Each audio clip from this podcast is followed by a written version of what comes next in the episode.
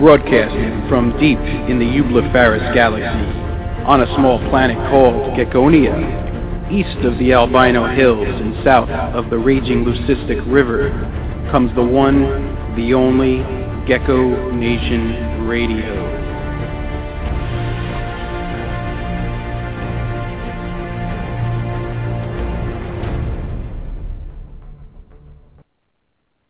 Good evening, Nation. How's everybody doing tonight? This is your host, Dave, speaking, and I'm really been looking forward to this episode.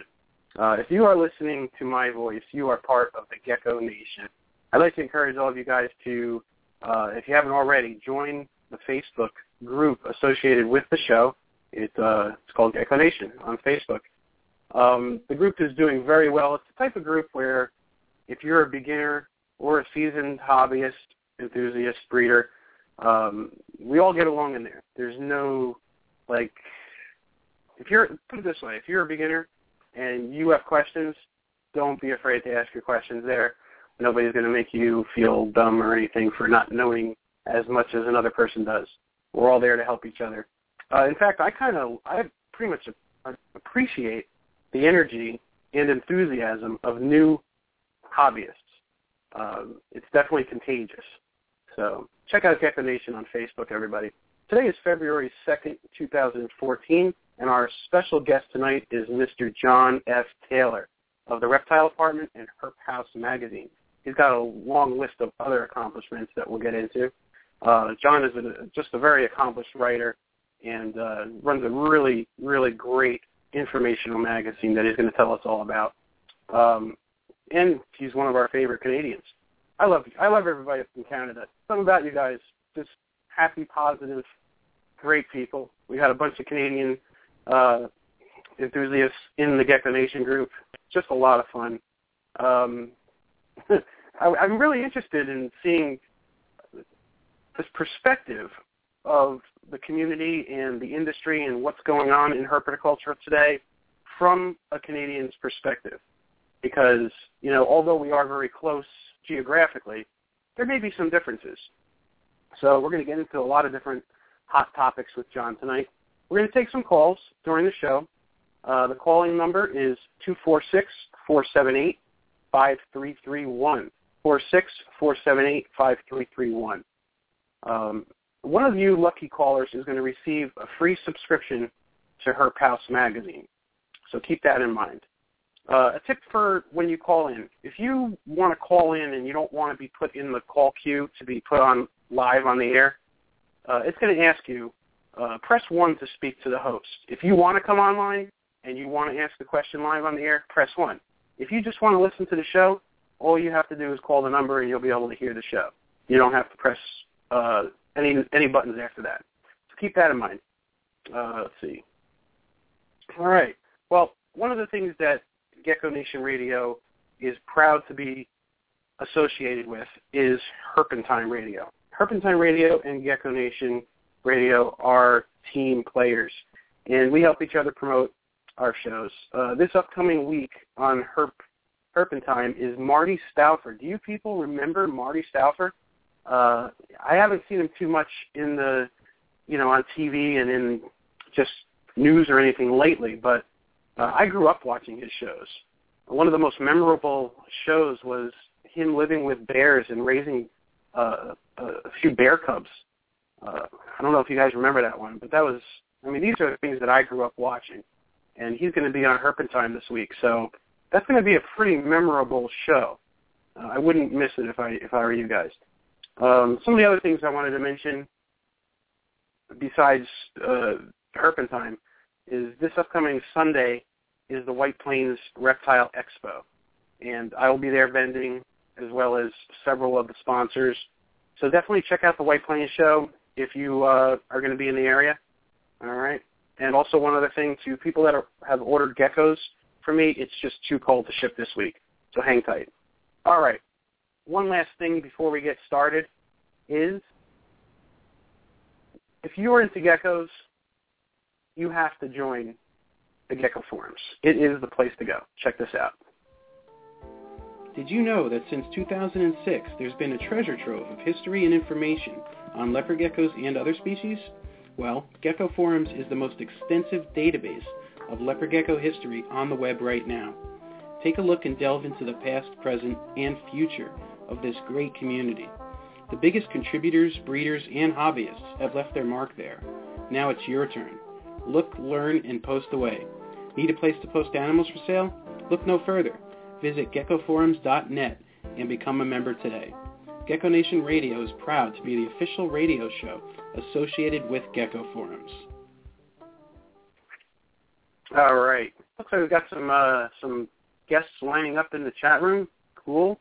Uh, Marcia McGinnis, Steve Barker, Angela, Brooke, uh, a bunch of guests. Cool.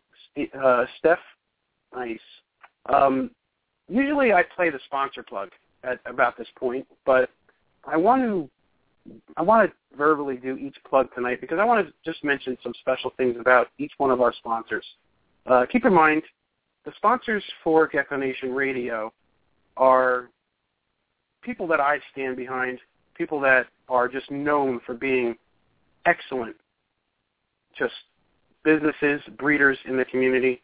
All right, uh, it's not one of those situations where you know you buy your sponsor sponsorship and I'm going to tell the world that you're great even if I don't know you. And these are people that are well known and just excellent sources for their animals and products. So number one, Dale's Bearded Dragons has been with us since the beginning. You can check them out at www.dalesbeardeddragons.com. They're the largest reptile supply distributor at all the East Coast shows, pretty much in the Northeast, that is.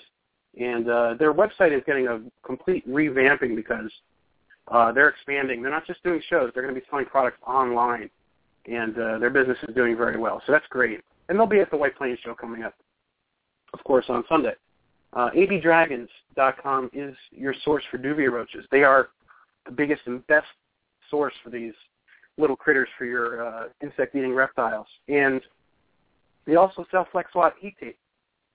They do a special discount for Gecko Nation Radio listeners, and it's the code is Gecko, G-E-C-K-O, and it's five percent off your order, and you can use that at checkout, and that's good for FlexWatt or for your roaches. So definitely take advantage. Premium insect chow. You guys all know Marcy Sowers. Um, excellent product, excellent chow. It's taken the entire industry by storm, and it is hyped up, and the hype is real. This stuff is amazing. So definitely check out Marcy's chow and we all want to send some positive energy towards Marcy because she just underwent surgery and uh, she's actually in recovery now. So Marcy, we hope get, hope you're getting better. Uh, hope you're in full full force soon. Uh, Gecko Boa Reptiles, that's John Scarborough. Talk about a class act. This guy has amazing geckos. Just knowledgeable, knows everything about them. He'll never stumble on a question if you have you know anything to ask about his his animals and his his uh his lines. He updates his for sale list pretty much every day, and he has all the different subspecies for uh, leopard geckos, which is really cool. So check out Gecko Boa, I'm sorry, GeckoBoaReptiles.com, and uh, we have some new sponsors. Supreme Gecko, Wally Curran, another leader in the gecko community does a lot of selfless things, gives back to the community. Check him out. Check out his site, www.supremegecko.com. He's always doing something cool, giving something away, just acknowledging new hobbyists. He's got this new thing where he uh, basically acknowledges a new person that's in the community that's trying to make a name for themselves and gives them the spotlight. And I believe uh, Jay Rivera was uh, his is going to be his most recent uh, interview. So check that out. Uh, Rainbow Mealworms, the largest worm farm in the world. All right, and the best, I might add. That's where I get all my worms from. That's where Ron Tremper gets all his worms from. Got to check out rainbowmealworms.net. There is no rainbow worms, rainbowmealworms.com. It's rainbowmealworms.net. All right, a couple more. I'm actually turning down sponsors at this time because or else the show will be all advertisements, and I will never do that to you. All right, Ohio Gecko. Excellent source for fat tails, tangerines, really cool tangerines, and some very unique snow projects. check out ohiogecko.com. That's run by Thad, and he's also uh, the person that runs Gecko Farms. So that's pretty cool. Our newest sponsor that I'm really excited about is the best reptile shipping company in the country. Reptiles Express just signed up for a year sponsorship, which is awesome. So, I mean, that's the shipping company I've been using since I started shipping my reptiles. And Reptiles Express is by far the best. If you're confused about the shipping process, call them up, ask for Debbie. She'll help you through it. It's very simple, and she's just a great person to deal with. Talk about customer service. This place is amazing. So check out Reptiles Express, everybody. All right. I'm not going to waste any more time, and we're going to go ahead and bring on John F. Taylor. He is the writer and for Herp House Magazine, Reptile Apartment. He is just an awesome guy. Let's go ahead and grab him. John F. Taylor, you are live on Gecko Nation Radio. Dave, how are you, sir? Doing well. How are you, bud? Doing well, doing well. Enjoying the uh, snow and ice and various other seasons I've experienced in Canada. yeah, right. It's cold up there. Are you on a speaker, by yeah. the way? I'm sorry. Are you on a speaker? Yes, sir. All right. Would, would you mind coming on the landline more? Because it's kind of hard to hear you. There we go. How's that? Better, much better. Okay, cool. Uh, awesome. John, for the audience and for the listeners, let tell us a little bit about what you do. Let's let's basically get the get the nation up to speed with who the tribe is and all that good stuff. Um, basically, I started Reptile Apartment um, with the idea of that I wanted people to have access to free information on how to properly take care of reptiles. And mm-hmm. then it was a necessity for me because I lived in a two-bedroom apartment and had 50 species of reptiles that I thought this might be something of interest to other people of how to live in a you know an apartment setting with the various sets of reptiles that were appropriate for a rep for an apartment. Mm-hmm. Meaning, you don't want to keep a 20 foot you know Burmese python in a two bedroom apartment. That's probably not a good idea. No. So what I was going to do was design this whole aspect of I'm going to publish this book about how to keep reptiles in an apartment, and I'm going to cover every reptile that you could ever possibly want to keep in an apartment setting in one book. Mm-hmm. Well, needless to say, that book was about the size of a collegiate Webster's dictionary. Obviously, no one's going, and no one in their right mind anyway, is going to go out and purchase said book.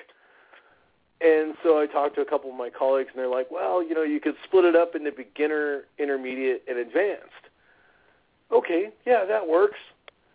Oh, no, it doesn't, because now they got to buy three books to get the entire collection, and that's, you know, I, I'm not a marketing guy. I just, I don't see selling them three books to get the information that I want to give to them. And then, uh, so we let that go, and basically I just forgot the whole thing.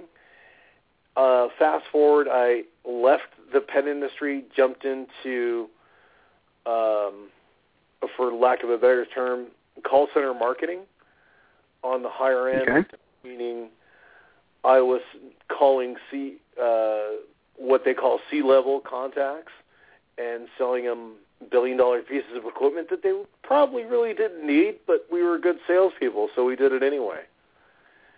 And uh, wasn't really happy with it. Uh, probably sabotaged myself in that career. Most uh, definitely did. Mm-hmm. Uh, was essentially terminated from said career. And that was the realization that um, okay, we're either going to make Reptile Apartment Group go or we're not. Let's make it happen. Next thing I know, uh, within a year after that happened, I am now residing in New Brunswick, Canada, and am relatively successful. I'm living my entire dream of pub- publishing uh, in regards to herpetoculture, and uh, most recently we um, our magazine beat out the longest print running magazine in existence today in regards to reptiles, and we are a digital magazine. That's, so that's awesome. Uh, that's a that's a pretty large accomplishment to me. Mhm. Absolutely. That's uh, that's pretty much us in a nutshell. Uh, Cool. That doesn't even go into the aspects of my fiance Rebecca, who is now essentially the head of the Reptile Apartment Group uh, since I moved to Canada. Uh, she's, you know, pretty much taken over and done the entire content director and is directing content and publishing in her own right and doing various graphic works and just a huge undertaking on her part uh, with me and moving on to the publishing, which you know we'll get into later, but is with James Tintle and Cold Bullet Publishing. We'll be publishing the update to the Uromastyx book, which I originally published with TFH in uh, I believe it was 2009 that that was last published. That's cool. Yeah. Yeah. So I'm sure it wasn't. I'm sure it wasn't easy getting to where you are, right? We could talk about this later on in the show. Um, I guess you know the road to any success is usually lined with failures over and over, and uh, I mean I'm Oh, sure you've boy, had your yeah. set of setbacks. Yeah. Yeah. But that. yeah, yeah, I've had, uh, though, I've right? definitely had a lot of failures. That's for sure. There's Mhm. been a lot of failures along the road. This wasn't, too. uh, you know, it's it's so funny to hear people talk about the overnight success, and uh, then when you talk to the entrepreneurs and things that all other people are consider overnight success, they're like, yeah, my overnight success took me 20 years. Or, you know, yeah, my overnight success took me eight years. yeah. You know, and they, and they talk about that kind of thing. And, you know, I've had a couple, you know, of detractors talk to me, you know, and actually call me out publicly and say, you know, oh, well, you know, his overnight success is just because of spamming this, that, and the other thing.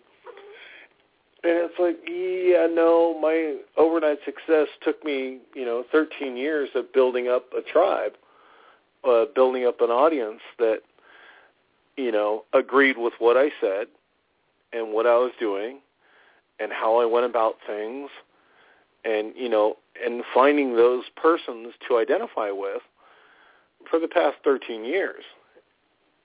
And then yeah. after the past uh, 10 years, you know, that's when I finally developed, you know, the reptile apartment and felt comfortable enough to even say that, you know, hey, this is what I even think.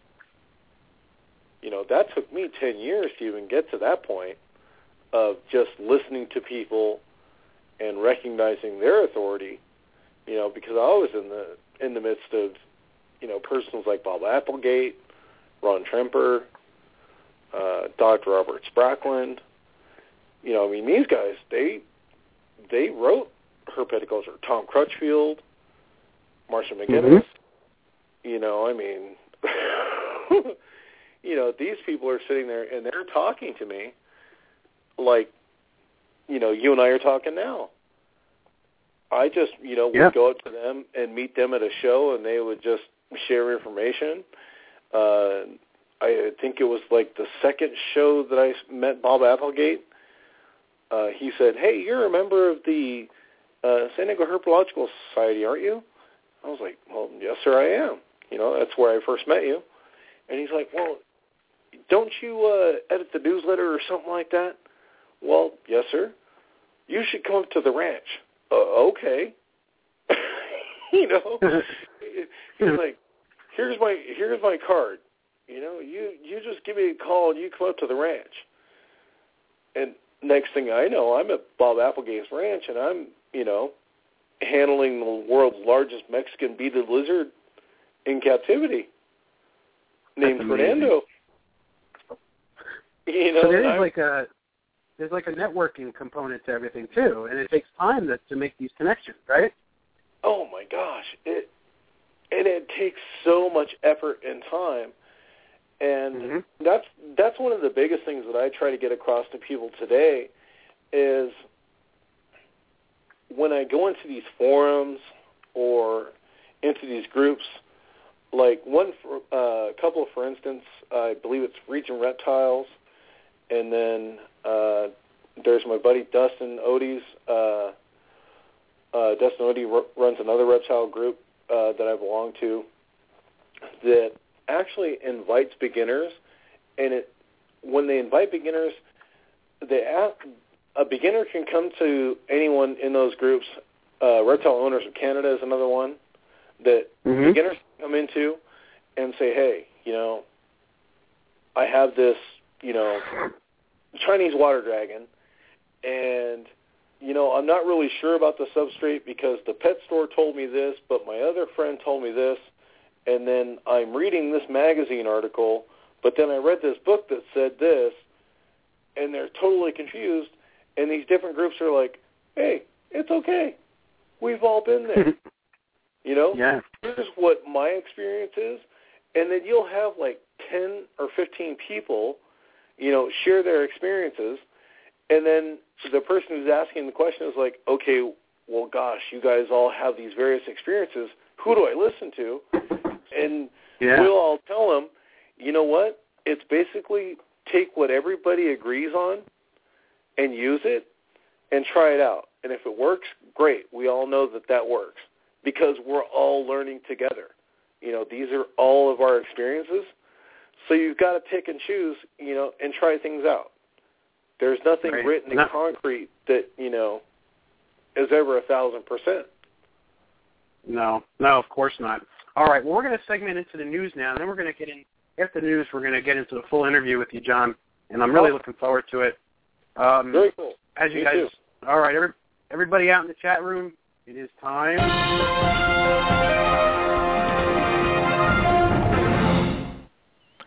Good evening, Geckonians. There he is. What's up, Steve? What's going on? Not much. How you doing? Uh, pretty good. I uh, I uh got some eggs yesterday from the Millii. Really? Yeah, and they they look like they might be fertile. There's a, a just oh, a pink, awesome. a slight pink glow to them. So hopefully, And I just asked you about that too. yeah, right? yeah, That's yeah. cool. So I I was pretty happy when I saw them. nice. That's great. yeah. All right. All We're on with John right. Taylor tonight. Hi, John. Hello, sir. How are you? Good. How are you? Good, good. All right. Um, there's a lot of legislation going on, and Oh, you no. can, yeah, you can keep Yeah. up with it on USARC, www.usarc.org. So I'm just going to run through. There's various states and they're all different stuff here. So Wisconsin has a bill coming up where Department of Natural Resources, I'm just going to give you just a quick rundown, you know, just a basic try to get to the point of the law, the most important Okay. part. The Department cool. of Natural Natural Resources rulemaking will give them power to add any species of animal as harmful wild animal. That means that the Department of Natural Resource could list additional species as harmful wild animals without public input. Mm-hmm. So, th- I mean, that's horrible. Once this law goes in, they can just add anything they want. And I'm sorry, where was this say- again? This was this is in Wisconsin. Wisconsin. Yeah. Oh my gosh. Yeah. Then we're going to go to West Virginia, which there's two bills, and I'll get into the other one later for West Virginia. This one, the propo- the propose of this bill is to prohibit the possession of wild and exotic animals, including herps, through a permit system providing rulemaking capability to authorities. Through rulemaking, legislatures can first set broad definitions and statutes, then create stricter regulations without public comment or awareness. So another one where They the, can just the make rule, it up as they go along. yeah, once they get this in there, they can just basically do whatever they want with it. Jeez. Then, of course, New York, we mentioned before, um, any person owning, possessing, or harboring a wild animal or reptile capable of inflicting bodily harm upon a human being will be a Class E felony, which I'm not. I'm not totally opposed of because, to be honest with you, you need to have you know the proper caging so you know animals can't escape. The public should not be affected by your animals. So i'm not i'm not really opposed to that too much but um then new jersey this bill requires every applicant for a permit to pos- possess a live potentially dangerous indigenous animal or a live potentially dangerous exotic animal to ob- obtain and provide proof of liability insurance in the amount of not less than $250,000 for each potentially dangerous animal prior to the issuance of the permit. So you're going to need it didn't list what species or anything, but liability insurance for certain So species. if you have a so if, yeah, if you have a collection of what I don't know, a hundred snakes or something, and they think that they're dangerous in some Yeah. way, uh, that's that's an insane amount of insurance for each one. Yeah, yeah. that's crazy. And that's that's Who- we're not going to let this happen. who decides, you know, what's dangerous and, you know, because well, that's that's just it. You know. yeah. I mean, my neighbor freaks out over a garter snake out in the yard, so, you know, you never know. Yeah, yeah. Well, even a dog could be considered dangerous, I would think. Yeah. Oh, yeah. Um, actually, certain towns around me, you have to have liability insurance. My mother has to, on her. She has two huskies, and she has Hmm, to have liability insurance on on them. So it's not just Hmm. us. We should Okay. team up. We should team up with all the dog owners and. We should, yes. Yeah. Okay, and then Hmm. back to back to West Virginia. Okay. New regulations dictating possession limits for reptiles and amphibians are now in effect. This law went into effect, and um, So this see, one is done and over with. We can. yeah, this one is done and over with. This is for native reptiles. And is this Uh, statewide? I believe so. It just just says uh, West Virginia, so I'm assuming it is statewide. All right. Uh, basically, you can only possess ten, or let's see here, where is it? Ten salamanders at a time, and there's ten species excluded. They only listed the ones they have listed excluded are hellbenders, mud puppies, uh, the endangered cheat mountain salamander. But there's ten, so there's an additional seven species that weren't listed in the article.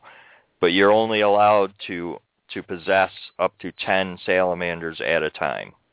Um, frogs, you're allowed up to 20 bullfrogs or or green frogs. Uh, let's see. Limit four snakes and lizards, and then there's there's more specific. Um, ten turtles. Let's see. It, it's quite a list. Okay, Uh, well we can we can check that out. You know, Yeah. just so, you know, for people that live there. Okay, and then this is a horrible week for uh news, really. It sounds like it. Yeah. Yeah. Uh, an article titled Reptile Industry Concerned About Proposed Snake Ban. Reptile advocates are raising concern about a letter sent by 18 Congress, congressmen asking the Obama administration to place a national ban on five species of constrictor snakes, which we we knew this was going on. But those in favor of the ban say it will keep the snakes from invading Florida's delicate ecosystem and destroying native animals and plants. They are looking to ban three species of anacondas, the reticulated python, and boa constrictors. The congressman Jeez. claim, yeah, the congressman claim the snakes pose an unacceptable and preventable risk to the safety of the American people. That's what caught me on in the article was that last sentence. Jeez, I know. That's a, that's ridiculous. yeah. Mm. All right. And to our next horrible story. A California teacher, William Buckman, was arrested after authorities found hundreds of dead pythons in his home in Santa. Ana, California. There were more than 350 snakes in the house, and a more, majority of them were dead. And the house was infested with rats and mice. Jeez, Yeah, I that's terrible. That's that's terrible. video pictures all over the internet of this, and it just makes us all look bad. I mean, it's they're calling him a hoarder and everything else, and I mean, I don't know his situation, but that it's doesn't look good for us, you know. Now, No. if I could, if I could interject something right there, real quick. Of course, of course, John. I, I do want to focus on is there's a couple of rescue organizations, and I know Orange County Rescue, and forgive me if I don't recall the other rescue that was involved with Orange County Rescue, is um, rescuing the ones that were able to be rescued, and they are working with uh, RACA, which is on the Facebook group. It's R-A-A-C-A, is also holding an auction to support uh, the rescued animals that are able to be rescued going out to public outreach educational facilities only was my understanding of it if I have it correct and forgive me Jordan Russell if I have that wrong it's Raka uh, it's on Facebook it's R A A No, you're right. You're right. I I remember that, John. You're right about that. But yeah, Um, the, um, I would like to pull the focus. I understand it was a negative on the herpetoculture industry, but we can make this a positive, and I do want to focus more towards a positive than, you know, Yeah. understand that it was a negative, but you know there can be a positive pulled out of this if we play our cards right. Absolutely. And I want to just jump in Yeah. real quick and say one thing. I want to give uh, give some kudos out to someone special that decided to take it upon herself to uh, donate an animal and do, raise some money for this particular cause. And that's uh, Miss Lovely Angela Smith. She's in the in the uh, chat room right now. Thank you, Angela, for doing taking the initiative and um, doing that for this cause. So go ahead, awesome, Steve. way to go, Angela. Yeah. All right. And let's see. More than 1,600 reptiles and amphibians smuggled from Madag- Madagascar and destined for America's exotic pet trade were found dead in South America after their connecting flight was delayed. They were found while a routine inspection was going on. Yeah. So I, I mean, that's I I really you know I I don't s- I don't know why we need to import so much. Really, we have so much here. You know. We don't. This Yeah. only supplies, you know, it supplies those those sellers that sell wild caught stuff. Usually, they all look dehydrated and half half dead, and they're basically, in my opinion, uh, to disposable animals. And I uh, and it's for people that can't afford captive bred stuff, so they try to circumvent that and they get these animals. They never live long usually, and uh, no. they're either inf- infested with mites, parasites, you name it. And Yep. uh, they're either it's it's it's sad. we're we're past that now. We have just like you said, we Yeah. have Yeah. these animals it's here. it's we don't here. need it. They're all here. I mean, Right. And there's good people breeding them. yeah. Yeah. All right. So, our favorite TV channel, Animal Planet. Uh, or, oh wait, wait. It used to be our favorite Boo. TV Boo. channel. right. So, Animal Planet's Call of the Wild Man is under investigation for animal abuse. After allegations, including evidence of using an animal that had been drugged with sedatives, directing trappers to procure wild animals, and other activities that had led to the death of at least one animal, the show is under investigation. Okay. I mean, uh, Mhm. reality TV is not real. Yeah, people, I mean, seriously, stop watching it. Yeah, it's brainwashing everyone.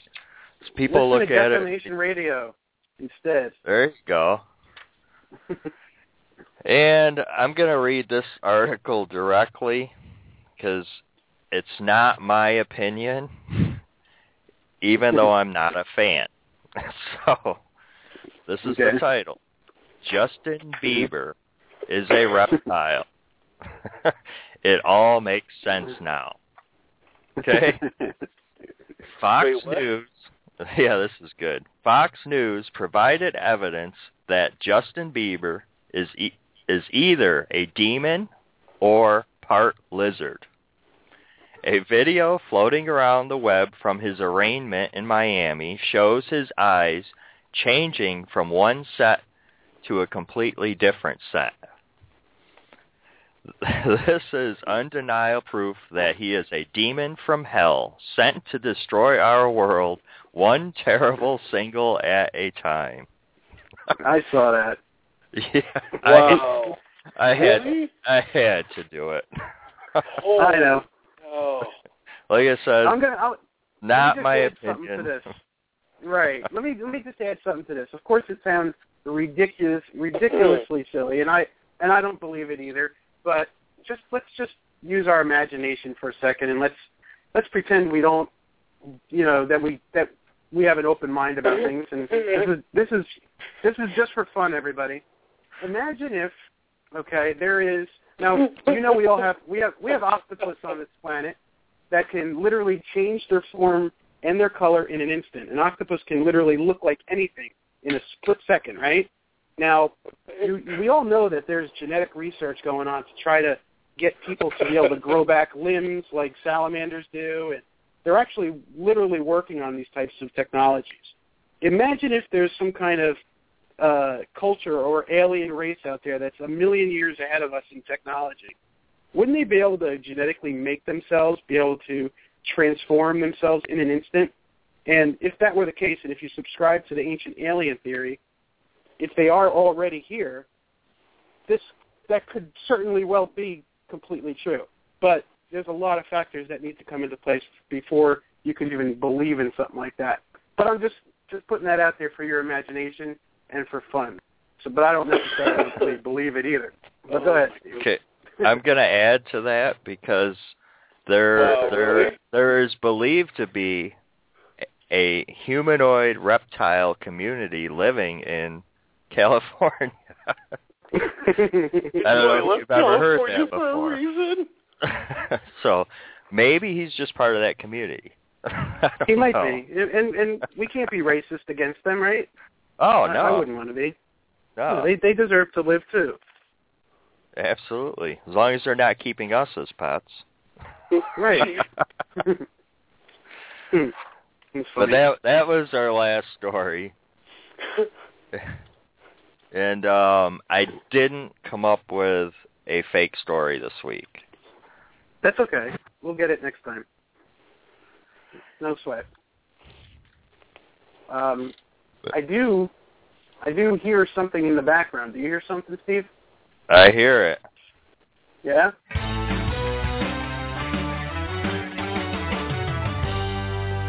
And now, a moment in Herp History. Okay, on August 21st, 1957, in South Orange, New Jersey, the title of the article is Law Says JoJo Six-Foot Boa Has to Go Go. The long arm of the law has finally curled around Jojo, a six-foot boa constrictor who has been run out of two towns in less than a week. The six-year-old reptile was sentenced yesterday to a lifetime stretch at the nearby Nature Museum. Jojo first came to public notice last week when the Board of Health in Clifton ordered his owner, Abraham Kevitt, to remove the animal from his home and get it out of town. So this was in August August 21st, 1957. Wow. So Interesting. we've been we've been fighting for a long time. Yeah. Well, we're not going to give up anytime soon. Absolutely. No doubt. right, cool. Steve, tell us what's going on in your uh, in your uh, collection, uh, real quick, if you don't mind. Um, I got a lot of up and coming geckos that uh I'm really excited about, and a ton of lockups with the with the snakes, and and then the those are my first eggs of the season were the milii, which you know that kind of set me off pretty good, I think. Absolutely. Yeah. Yeah. That's cool. Keep an eye on her. She's probably going to lay more too. yeah. Oh yeah. Yeah. Nice. But you can chat with Marcia. She's in the in the group if you have some questions. She's in the chat room. All right. Cool. Cool. All right, cool, Steve. Thanks a lot for the news tonight, and we will see you again next week. I'll see you Give out your information. Give out your information. Check me out at on Facebook and YouTube at BC Barker Creations. Awesome. Have a good night, Steve. You too.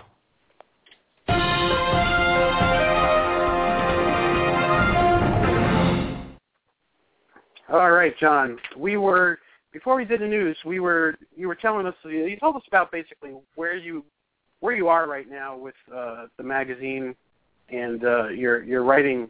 Um, let's.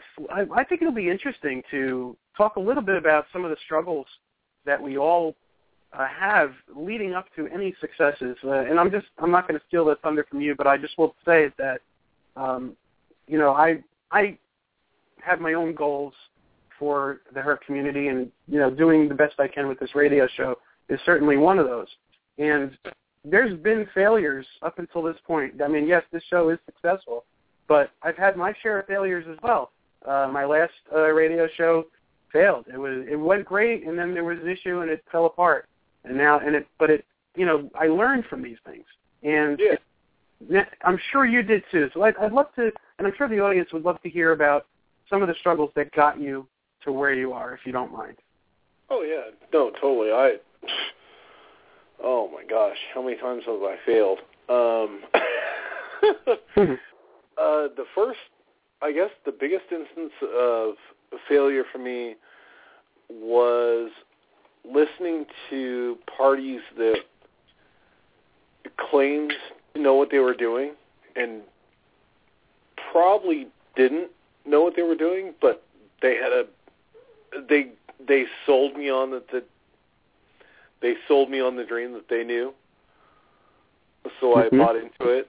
Um a lot there's a lot of information out there for free, but you got to be careful about where it comes from. Um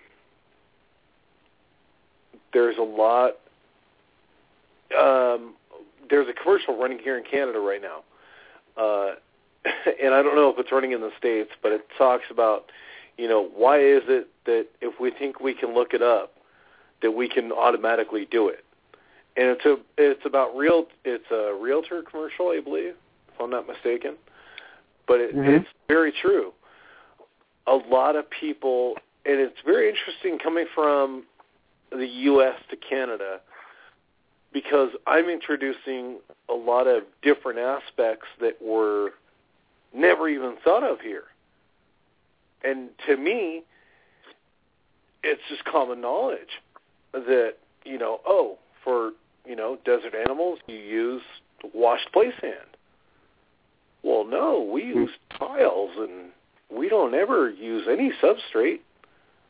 We just use you know ceramic tiles because you know uh, washed play sand causes impaction. Mhm. Well, no. I've been using washed play sand for 12 years, and I've never seen an impaction in my life. Yeah. You know, if you if you provide, you know, uh, just different aspects of, you know, humidity and hide boxes, and you know, depending on what geckos or lizards you're keeping, you know, it's all these different small intricacies that were never thought of before. And then I will meet people here in Canada that are keeping things that I never even dreamed of. And they're like, what? I've been keeping these things for years. You've never seen these? Oh my gosh, where have you been? Under a rock? and I'm like, are you kidding me? how how have you been keeping these things? Where where have you been all my life? You know, and it's like, um, one of the biggest things about Canada, very polite, very polite community. I know. I can tell. It's um, a very drastic change from the U.S. A very drastic. you have a you have a very unique perspective because you grew up here in the United States and you've been living in Canada now. How long have you been in Canada now? Uh, for a year now. Whole year. Yeah. Okay. Yeah. So Yeah, I one of the- up. You know, One of the things I wanted to hold on, John. One of the things I wanted to touch Yeah. on was, you know, some of the differences between that you've seen between the herp community and the United States. And if you'd like to elaborate on that, that'd be great. Yeah, that's one of the things, you know, is I, you know, born and raised in the U.S., you know, for 40 plus years. We won't go into Mhm. how old I am, but 40 plus years I was in the U.S. and then I, you know, flew up here to Canada and um, a lot of the herp uh, herp communities change in regards to what's allowed and what's and what isn't allowed. For example, I had a huge variety of animals, whether they be reptiles, mammals, or even plants that I could keep in the U.S. I come to, you know, here in New Brunswick where I, you know, live now, and uh, one, for example, the Candoia. I cannot keep Candoia uh, species, which is the viper boas, here in my specific province. Now, if I move out of this province into another province, which you know may be a couple hours away, I may be able to keep that species. So they were And banned. So, I'm sorry. Those particular boas were banned where you are. Yeah, yeah. For some reason, here in the locality of New Brunswick, Candoia is not allowed. Interesting. But in the province of Nova Scotia, and if and I may be mistaken, I believe it's Nova Scotia is allowed and New Brunswick is not. I know I can't keep them here in New Brunswick for sure. I'm not positive about uh, Nova Scotia, but I believe in Nova Scotia you can keep the Candoia, uh, which is the viper boa, or Pacific Island or New Guinea boas, or whatever you want to call them. Mm-hmm. but literally four hours away in New Brunswick, I can't keep the same species. So it's really bizarre. And Wow. uh, emerald tree boas, I can we can keep an emerald tree boa in New Brunswick, but we can't keep a green tree python in New Brunswick. Oh my God, that's weird. and and so it's like really super bizarre and it's really difficult to get used to when I come from you know I can essentially keep whatever I want. Right. Uh, comparatively speaking, you know, because down, you know, in the United States where I lived in, in San Diego, I could keep emerald tree boas, green tree pythons, yellow spotted night lizards, um, Candoia, uh, basilisk, you know, what essentially almost anything that I wanted, really. And then uh, outside of crocodilians, um, I don't think that there was anywhere local where I was in the United, in the U.S. in California and San Diego where crocodilians were allowed to be kept, but I could be mistaken too. I just never got into even thinking about keeping crocodilians. But then you get up here to Canada, and it's like that's a common thing. It's like everybody's got a crocodile in their basement. And it's like crocodile. Really in Canada? Yeah.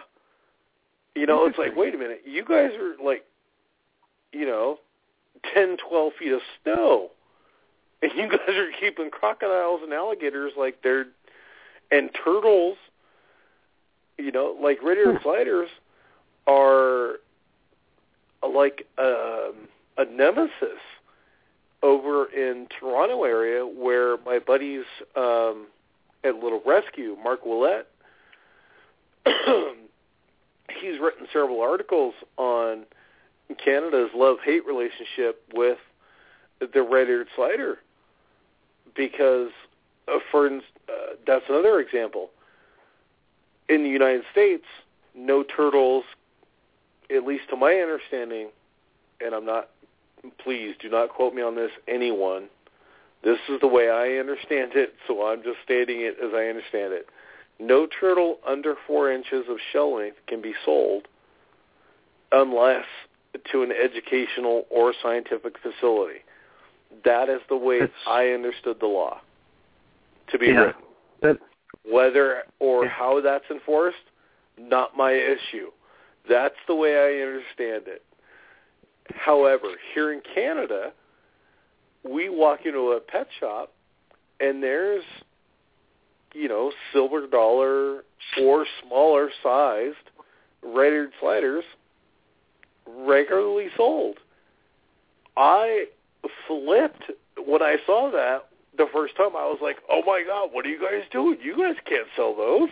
That's illegal. oh my god, what are you doing?" And my wife was, you know, my fiance was like, "No, it's okay here." And I'm like, "It's okay here? What do you mean it's okay here? Kids can eat those things, you know." And I was going on, and she was like, "No, really, we that's and that's when it dawned on me because I mean I had read Mark, you know, and I worked with Mark Willett over at Little uh, Little Rescue and stuff, and saw his collection of turtles and rescues and all this stuff, and I guess it really didn't hit me until I actually went into the pet shops here and saw what he was up against, and it was like, oh my god, these things are just like you might as well just throw them out in the street and have kids pick them up and take them home.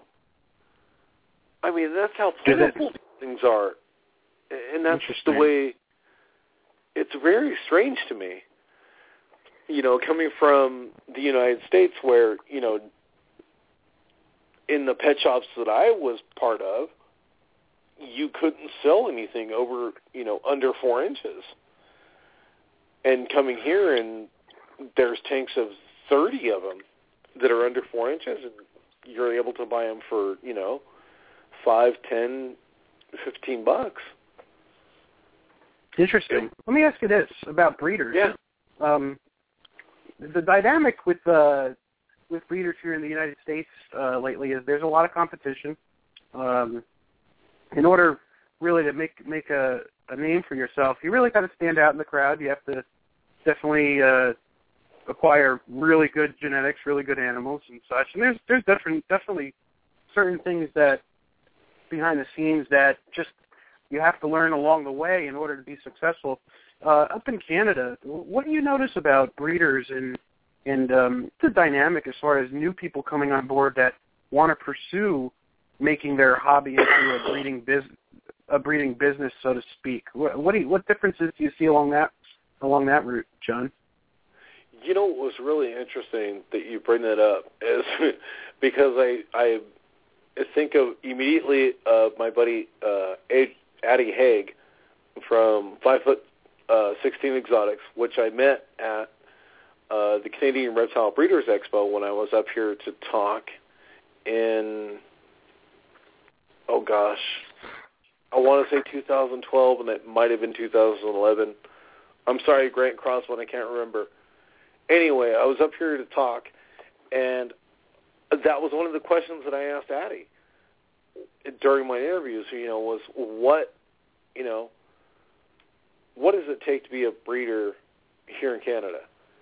You know, what does it take to, you know, make your name? And he replied automatically with what Grant Crossman had told me was, we're here at the show, and that's all this is. This is just a show. This is just to present what I'm capable of producing. I'm not here to sell you anything. If you happen to buy something, hey, that's fabulous. If you don't, you pick up a card, you talk to me later, that's awesome. I made a new friend. So it's not so cutthroat, so to speak. It's more of just still like like friendly people breeding yeah. and and for the fun of it, more or less, and for their interest. Yeah, and and you hmm. know, and that's something that I think is missing today in the U.S. for culture, unless you are part of the tribe or part of you know the Gecko Nation. You know, wherein we have that certain inner circle that we talk to that all of us know one another because we've done well by one another. You know, whether that's, you know, I've recommended you because, hey, you know, so-and-so was looking for this specific type of gecko and I knew you had it. I trusted you because you've, you know, done well by me in the past or for whatever reason. I recommended you to that guy, and that guy was happy. You know, and now we've just created, you know, another smaller circle, and then that circle expands out to further, you know, whether you call it a nation, a tribe, an audience, a thousand true fans, whatever you want to call it. It's just building up the positive people in the industry. And when you build up the positive versus the negative, and I'm not saying don't recognize the negative. We have to. We have to accept it. It's going to happen. But when we promote the negative via the social networks of saying, oh my God, look at this guy. He was a hoarder. Or look at this person. Oh, well, I knew so-and-so was shady, but I never said anything because I didn't, you know, my reputation wouldn't stand up.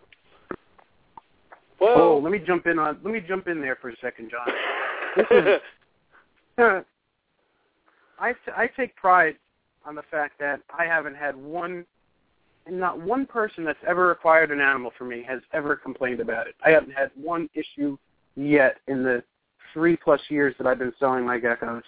My first right. year and a half or so, I didn't really sell much. Um, we we when I first started, I uh, made the mistake. I bought some animals, and I noticed that they weren't doing well. They would die on me, and they came from a particular source. And um, I was so scared to go on the BOI and uh, you know put my put my uh, my issues out there. I was so you know I was so concerned.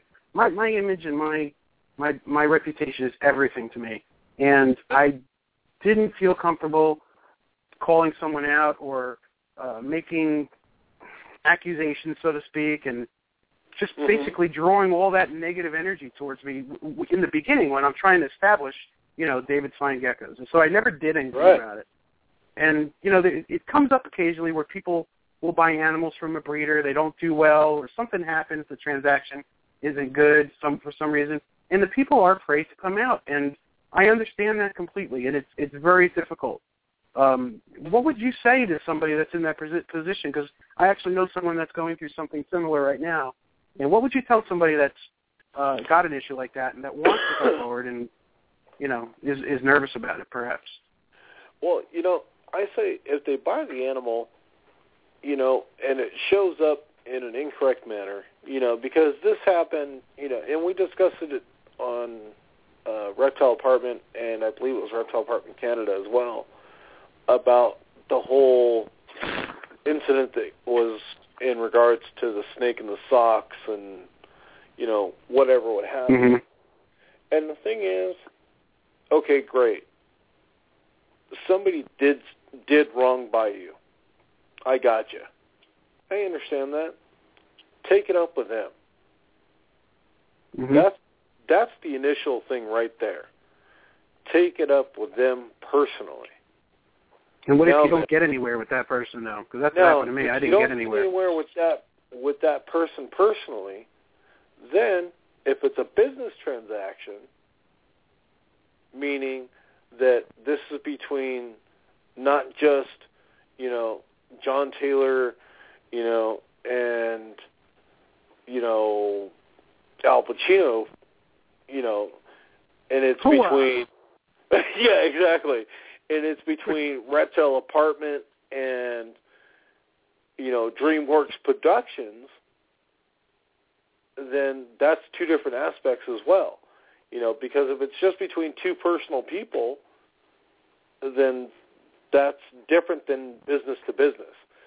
And that's where I think a lot of people get confused as far as the BOI or whatever that board of I don't even understand actually what it is. I just know it's a place where a bunch of people go and run their mouth about a lot of other people. Pretty much, but some, thing, we, the we, thing is, you know, hmm. is okay. If it's a business transaction, then you should have a lawyer handle the situation. If you made initial contact and said, "Hey, we agreed to this, you provided this, and this is not acceptable, and here's my contact, and you never contacted me back," as soon as that transaction takes place, it immediately goes to a lawyer after that. If it's a personal transaction, and this is a friend of yours or you know someone that's related to you in the family second third cousin whatever what have you well you're probably going to eat it on that one just because It's you don't want to piss off the family and it's so hard to prove certain things with animals too. Like, you know, you could acquire an animal and you know it could eat a bad cricket and get sick, or it, you know, it really takes. There's there's so many different ways that um, you know it could be. I don't know. The, the, it just won't add up, and it's unfortunate. And Um, speak, speaking of BOIs, though, I just want to mention yeah uh, Marcy Marcy Sowers has put together uh, a really good uh, good way of uh, reporting such things, and you, actually, it's you know, and giving positive feedback as well. She has a group on Facebook called Reliable Reptile Reviews, which is not so. It's not Oh, a site where you just go on and you don't just go on and complain. You actually there's protocol to follow, and it's actually really it's run really well. So congratulations, Marcy, on that. But uh, go ahead, John. Right on, man. Yeah, I definitely appreciate that. you know, and the thing is, with uh, the information boards and things like that, it's like, you know, we we really have no identification with this person who's reporting this other individual. I mean, do we actually Right. know who this person is? Have we ever dealt Right. with that other individual? You know, and that's what my thing is. It's like if I ever had a problem, and I I have yet, honestly, to this day, have ever had an issue with anyone that I've ever dealt with in herpetoculture, just because of who I choose to deal with. When I order, when I call somebody, and I mean, I've literally had the tribe, you know, come out of the woodwork. I mean, somebody somebody was looking for, oh my God, some freaking obscure damn reptile. I don't even remember what it was. And I sent a message to a couple of my tribe members, and they were like, "How many do you need?" you know, and this person worked at a zoo, and he was like, "Dude, I've been searching for this stuff for like three years." And I'm like, "I'm sorry. I should have friend requested you earlier. I don't know. I mean, it's just." But it takes time to develop these relationships. And that's why I don't like the BOI in the forums and you know, oh, this person is an a-hole because, you know, when I bought a bent-toed gecko, the toe was bent the wrong way. I mean, come on, really? I mean, some of the stuff is just ridiculous because I've actually went and read some of the, you know, forums, and some of the complaints are just really just bizarre. Mm-hmm. So, my personal take on it is work with those, you know, that you see at the shows. When you see them at the show, ask around. Ask about them. Their reputation will stand. I mean, when I used to do, before I would interview anybody, I would ask around the shows, hey, do you know about so-and-so? Do you know about so-and-so? And, you know, if everybody knew who I was asking about, then I would go out to that person and say, hey, you know, everybody likes you. I'd like to interview you, find out who about you are. You know, talk to Yep. me, you know, and what have you. And then when I would interview that person, that person would therefore be someone that I would recommend because I liked their style. I liked how they, you know, did business and what have you. And then that would later on transform into other people being introduced to that person, and it just progresses further and further out until you build Right. a network of people that are trusted, Well- and you never have to go to a forum or anything else. You just ask your friends, you know, who's breeding this, who's breeding that. That's the I way was the thinking that- used to be. Maybe, yeah. No, I was thinking that maybe this would be a good, a good topic for you to write an article about, perhaps, and uh, maybe get some feedback from some people out there. It seems like something that you know people will will uh, will embrace. I, I, I think at some point or another, it's just statistically, you know, you're going to get an animal that just isn't well, and um, it hurts. It, it's something that hurts you when you see animals suffer and you know, especially die slowly from illness. It really it really messes sure. with you. It gets you upset. It, it gets you upset, and um, you know, it, it certainly angered me for a long time, and I I I didn't always respond to it. I tr- I did my best to handle it the best way I could, but it, it still upsets me. But I don't always. I have to censor myself more, I guess.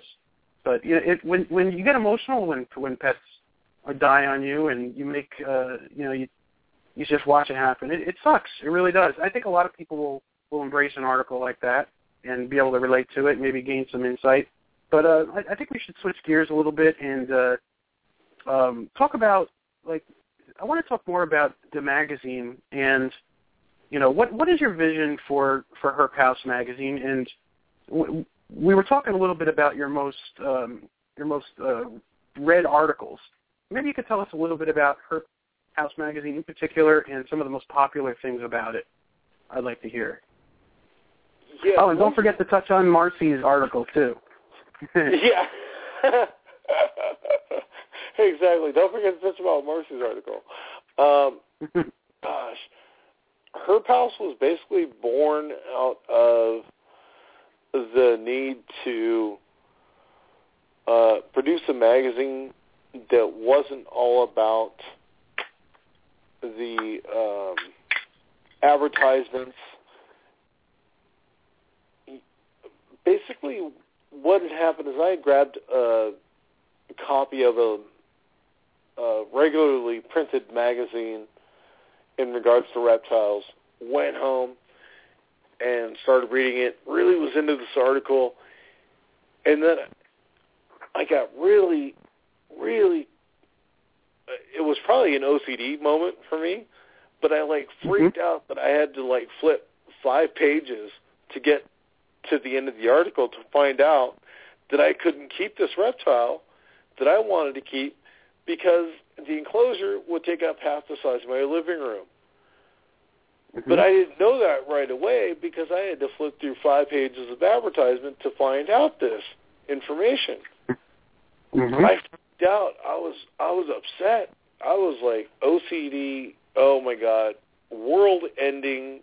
Everything melted apart. You know, it was just ugh. Couldn't hack it. I immediately decided that's it. I'm going to design a magazine without any advertisements. Well, yeah, sure. That's awesome. Brilliant. How are you going to print that one, genius? Well, I don't know. Um, aha, the internet. I'll make it digital. right. How are you going to do that? I have no clue. But I'll figure it out. and it essentially just grew out of necessity. I literally went around for eight months before the original edition came out and asked God, 15 different breeders and, you know, named people that I could possibly find. You know, hey, would you be interested in writing this article about, you know, this animal that you breed often? Yeah. Awesome. I'm just going to give you a business card size ad in the back of the magazine, and that's it.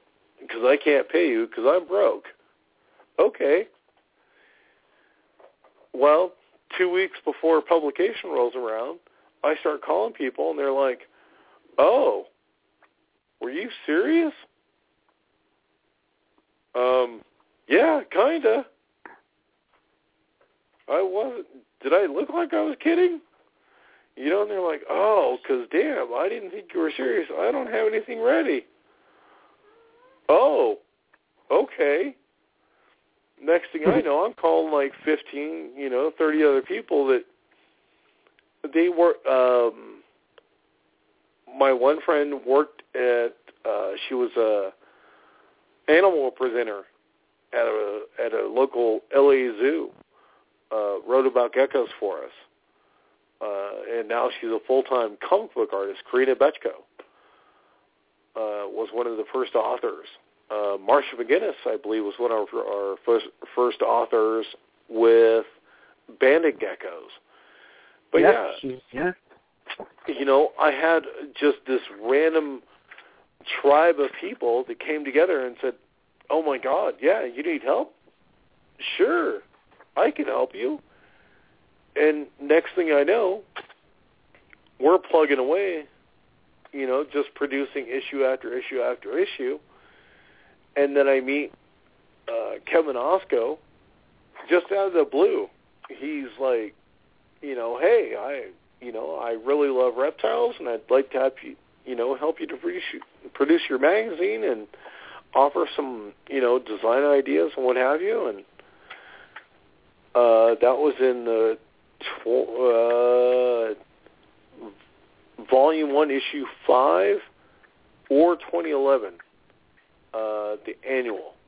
I believe it was the 2011 annual that Kevin came in on, particularly with the design work. But, uh, yeah, he revolutionized everything we did as far as cover and design.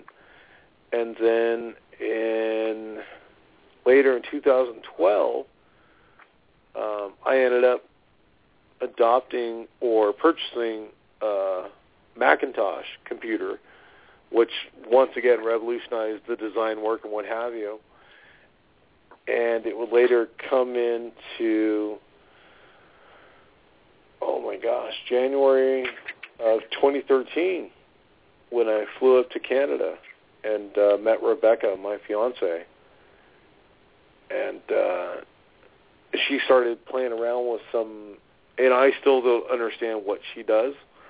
I just send her article. I just sent her the text, and she makes it look really just unbelievably bitching.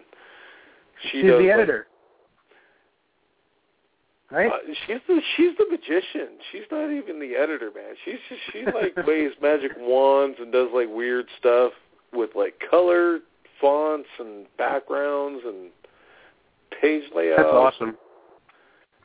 Yeah. All right, you John, hold on one second. We're going to take a quick Yeah, break, and we're going to get back into uh, we're going to get back into some other interesting questions I have for you. Just hang tight, Awesome. uh, everybody. Uh, check out these sponsors, and uh, we'll be right back. Gecko Nation Radio is a David Fine Gecko's creation and production. You can visit the show's Facebook page at Gecko Nation Radio. I also have a great family-friendly group on Facebook called Gecko Nation. Apply for membership today. Gecko Nation Radio is sponsored by abdragons.com is your source for the highest quality dubia roaches. Whether you're starting a colony of your own or just need feeders for your insect-eating herps, abdragons.com can't be beat in quality or price. They are also a huge distributor of FlexWatt reptile heat tape and have very competitive pricing. Check out abdragons.com online and on Facebook. And if you're looking for quality food for your dubia roaches, crickets, mealworms, and superworms, look no further than MS2 Premium Insect Chow. Made with reptiles in mind, it contains no dog food, cat food, or chicken mash. Using only vegetable proteins and high-quality ingredients, MS2 Premium Insect Chow will have your feeders making a beeline for it. Contact ms2ent.weebly.com or it can also be purchased at Rainbow Mealworms and AB Dragons.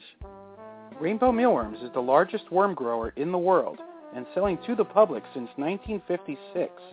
If you need the highest quality mealworms, superworms, and crickets for your pets, contact them at www.rainbowmealworms.net. Dale's Bearded Dragons is your one-stop source for any reptile supply products that you may need, from Exoterra, Zoomed, Repashy, Repcal, Fluker, and much, much more, and all at 20 to 50% cheaper than your local pet store or big chain pet store. They are also the biggest reptile supply distributor at most of the Northeast expos. Contact them directly online at dalesbeardeddragons.com or message me on Facebook and I'll put you in touch with the owner. Gecko Boa Reptiles is your source for the highest quality leopard gecko morphs and wild types, from white and yellows to radars, amazing tremper morphs, and rare subspecies. John is a world-class breeder and extremely knowledgeable. If you're looking for something truly special in geckos, contact John Scarborough at geckoboa.com and on Facebook. Okay, everybody. We are back, and in this second hour of the show, and we kind of went over over a little bit, but um, I'd like to open up the phone lines uh, for all the people that would like to call in and speak with uh, John and ask John or I a question. Uh, this is your chance to do it. Uh, what we're doing tonight for special for the callers is uh, tomorrow, either later on tonight or tomorrow, likely tomorrow afternoon. I'm going to put the names of the callers in a random name generator and pick a winner, and the winner is going to receive a free subscription to Herp House magazine, which is awesome. So, um, but before we do that, I just want to mention the new sponsors that we have, and that is uh, Reptiles Express is the biggest and best uh, shipping company for uh, reptiles. Excellent. I have to do a, a full formal plug for them, but they're our newest uh, sponsor. So check out www.reptilesexpress.com. Also, we have Supreme Gecko. Wally Kern has amazing crested geckos, micro geckos, day geckos, even some leopard geckos, and just a, a phenomenal person to deal with. And he also gives a lot back to the community, which I really, really like. I'm really big on giving back, and Wally certainly does a lot of selfless things for the reptile community. So I'm really happy to have Wally on board uh, with us. And, of course, OhioGecko.com. That's that. He also runs the Gecko Forums.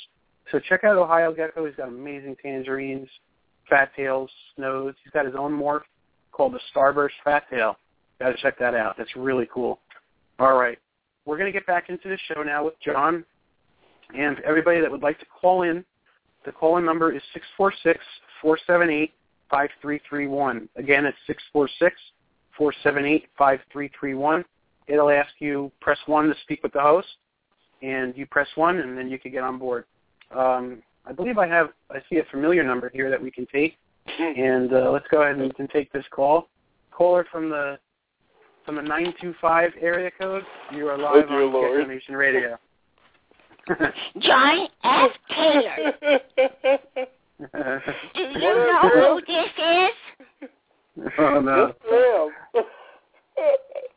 Well, I I wasn't sure if I liked you very much, but then when I found out that you um blew off that goody two shoes over at Golden Gate Geckos for an interview and went with the one on Gecko Nation, oh, I think you're okay in my book.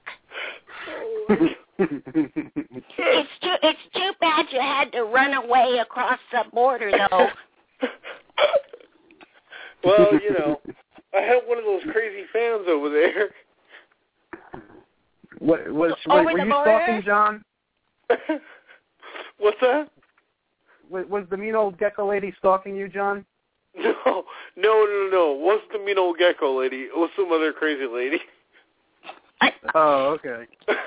Well, you know, um, the only thing I, I want to make sure of is that when you refer to me as the mean old gecko lady, that you don't use O L D E when you refer to me. okay, no problem. Don't use the old English spelling. Got it. That that's right, and and I know that sometimes when people go across the border, that their spelling somehow gets a little bit twisted. But uh, but I won't hold it against you, especially now that I know that you know you, you are um and you're supporting um, the hobby. Uh, I would really like to write an article uh, for your magazine, but um, I'm not sure how I could do it diplomatically because it would be about all the people in this hobby I hate. you should just do it anyway. I publish it. Well, I'm up for the challenge. there you go. Anyway, um, I have to go now. Um, Alejandro has got a lemon drop martini waiting for me, so I'll listen to the rest of the show then. Good night. Thank you. me- Good night. Good night, baby. All right, that was the mean old gecko lady. She snuck through. I didn't know it was her really. I thought it was oh somebody my else. God. Yeah. All right, we have some other callers here. I don't know if they're listening Oh. or calling in. Let's let's go ahead and see. Um, all right, caller from the two five three area code. You are live on Gecko Nation Radio. Hi, Hi. caller, you there? Yeah, this this is Elsa. Hey, Elsa, how are you? I'm still without the internet, so I'm I'm just um um I, I'm I'm just able to call in on Gecko Nation. Uh, Oh, okay. I do you have, have a, do you have a question? yeah, I do. Um, but, um, what what's wrong with you know a, a little advertising? Maybe not just as much. Uh, y- you know, sometimes uh, people people like to you know get herp magazines and things. Well, any kind of things like that, just just for the ads to find out you know where to buy things.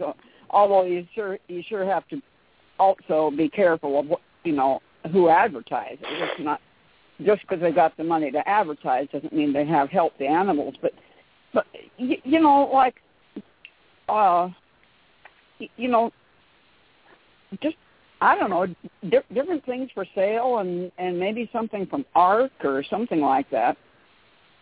I think I understand what you're saying. Um, Yeah. John, I get, she's basically saying like, um, kind of like how we do things here. Like I don't have sponsors. I don't advertise for people that I don't fully uh, stand behind. So Right.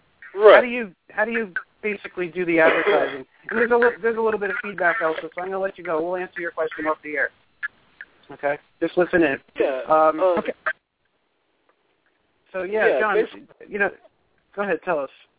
Yeah, basically what I'm looking at is, you know, when that when that person sends me an invitation to have them uh, have them advertise on the networks that I'm available to, You know, Mhm. I will actually check that person out. I will actually go and ask ask around. You know, hey, you know, to those that I trust. Do you know about this person?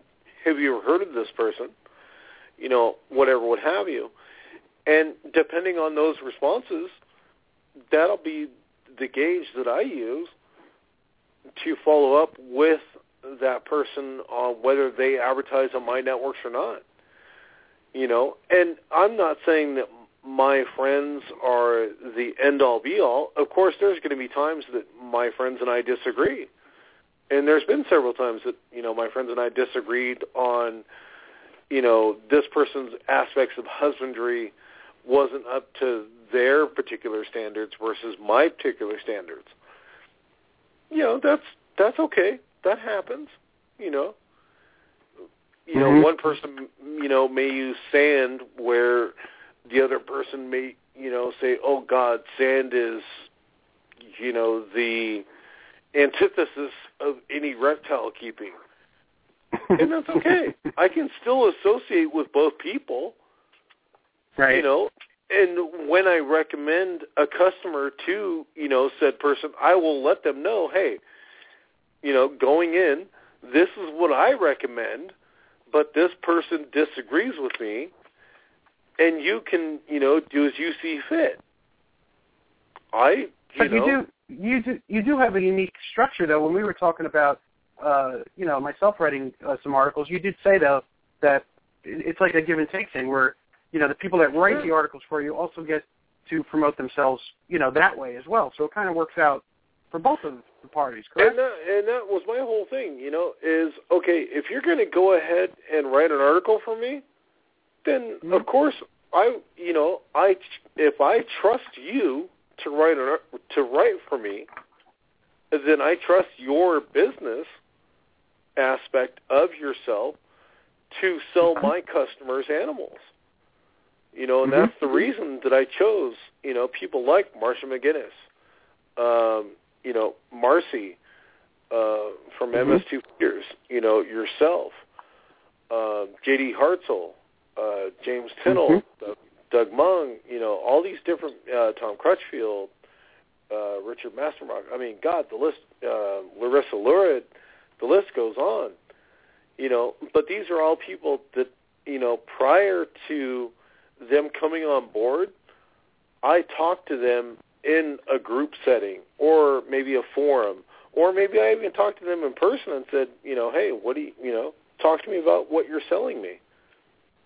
Not that I ever bought anything from them at all, but I would ask them just, you know, to see how they would react. They didn't know I was part of Reptile Apartment. They didn't know I was part of anything. I'm just Joe Blow up the street. Right. And I would just walk up to the table and be like, what is that? What Right. do I need to do to But take care of that? But you know, you're you're in a position now where people, um, they, they you- you're basically a public figure in a sense. So people are going to trust you and your opinions on certain things, and you know, you have your following, so to speak. So Yeah. you know, people that you rec- people that you recommend have to be on the ball because if something happens, it's going to make you look bad. So you know, definitely. invest right, and that's that's that's a great way to do things. I mean, I'm an investigator by trade, and I investigate everything. Everybody that I associate with, I I do a little checking up on. It's just it's good it's good practice today because you really don't know if, if you don't know who to trust. I mean, I've had people that I think are terrific, and then out of nowhere they'll just screw me over somehow, and I'm like, wow, Yeah. you know. And it, so it, it's getting harder and harder to tell the good guys from the bad guys. But It is. you know, I appreciate yeah, I appreciate the steps that you take in order to keep your you know your thing wholesome, so to speak. You know what I mean? Yeah. You know, like you you built up the Gecko Nation after how many years? You know? Well, it's it's only been going. It's not not years. It's actually the Gecko Nation is is young for its success. It's only the group is only it's got 1,200 or more people in it. And it's only a few months old. The show is only a few months old. So I built this following from my YouTube channel, which is about two years old, and I've I spun off of my YouTube channel channel and got into radio. So I'm still in the beginning stages of building whatever my thing is going to be. I'm actually like maybe Well- just a year behind, year or two behind you, perhaps. Yeah, You know? you know, but but still, you're building that following, you know, Mhm. and we recommend, you know, people that we that we personally dealt with, we're able to to, to share, you know, hey, this person did right by me. And you know what else I right like by- very much? You know, they're going to do right by you. Yes, and you know what else is good, John? In the end, eventually, what I find is the good people eventually find each other and link up Exactly. and form those. Yeah, they, they form those valuable connections, and it's trial and error. You're going to, you know, have some falling outs with people. You're just not going to link up Sure. with certain people the right way, and it's just part of the game. But you can't. I don't think you should get upset over that. You should just look at that as your progression, and Yep. you know, be thankful that certain, you know, relationships didn't last so long, and you know, you were able to move on, so to speak. Um, so yeah, that's how I feel about it. I'm impressed with what you're doing. I, I will tell you that, John. I, um, I, I see, I see what you're putting together. I know what goes into this. I know how long it. I know all the energy that goes into what you're doing. Okay, I and I can see what I can see your vision, and uh, I think what you're doing is is excellent. What do you see for the future? Uh, I'm going to ask you this question, and then I'm going to grab another caller here. What do you see for the future of of Herp House at magazine? Do you and and do you have any other um, things on on your uh, horizon that you're looking to get interested in into it also? You know, for Herp House, I see it uh, growing out to be the well. I hope for it to be the number one digital reptiles magazine out there, and the only digital reptiles magazine out there, uh, featuring all the articles that you normally don't see in the U.S. magazines. And by that I mean the venomous articles, which typical U.S. magazines only will run that once a year. They'll, you know, do a Mhm. venomous special. Um, right. And there's just too much advertisement, and that goes for any mag, any print magazine today. And I'm not, you know, detracting against what they're doing. I get that they have to run those ads. I get Yeah. that, you know, it costs money to print that paper and what have you. But at the same time, when your digital format is a direct duplicate of your printed format, yeah, no, I don't see paying, you know, what you're asking for that, which is, you know, what, fifteen bucks a month, so I Mhm. can get a so I can get a digital format of the same print magazine. And you know, we're all about conservation because I'm not out there slaughtering trees. You know, Yeah, I agree with that. and it's all digital. I'm giving we actually not just me, but my you know unpaid staff and I are giving you 99% content and one page of business cards. That's it. Every issue, one page of business cards, and whether it's 60 pages or 20 pages, it's still one page of business card size ads. So what is that? And it's one, good content too. I don't see anybody else publishing the content that we do, but you know that's just me. And you know I may be partial. You know who knows? Mm, I don't think you would have gotten this far if you if you were partial. I think what you're doing is I think uh I think you're you're onto something really good actually. And it's a different you're you're going in a different direction than the norm as far as magazines go. So and that's That's that's, unique. what we originally wanted to do. And you know when I came up and I sat down with Rebecca, and you know that that was a whole transition for us because I was looking at growing Reptile Apartment Canada and wanted to grow it faster than it was growing. Um, and I had started talking to Rebecca, and next thing I know, she's like, "Well, yeah, that'd be brilliant. You know, you should come up here. We should sit down and you know map this whole thing out, talk about it, figure out what we're going to do, and we're just going to make it happen." and uh, of course, I was caught up in the moment, and I was like, "Yeah, yeah, yeah." And she's like, "Okay, when do you want to leave?" When do I want to? What? Well, yeah, you got to fly out here, and I'm like, "Well, yeah." Oh, um, yeah, okay. Well, I'll. All right, yeah, I'll be out there. You know, January. Okay. Next thing I know, I'm, you know, living in Canada. and I'm like, holy That's awesome. crap, this is crazy. And, you know, then we're, you know, uh, opening up a brick and mortar shop and uh, design plans change and engineers change and contractors change and I'm just trying to keep up with it now. And Rebecca's mostly taken over everything and she's like, Look, honey, see that? Yeah, that's a typewriter. You just go sit over there and write. Just yeah, that's it, honey. That's good, honey. Yeah. Here's a popsicle, you know, and I just type, you know, I'm just a pen monkey, you know. That's what I do. I just type stuff.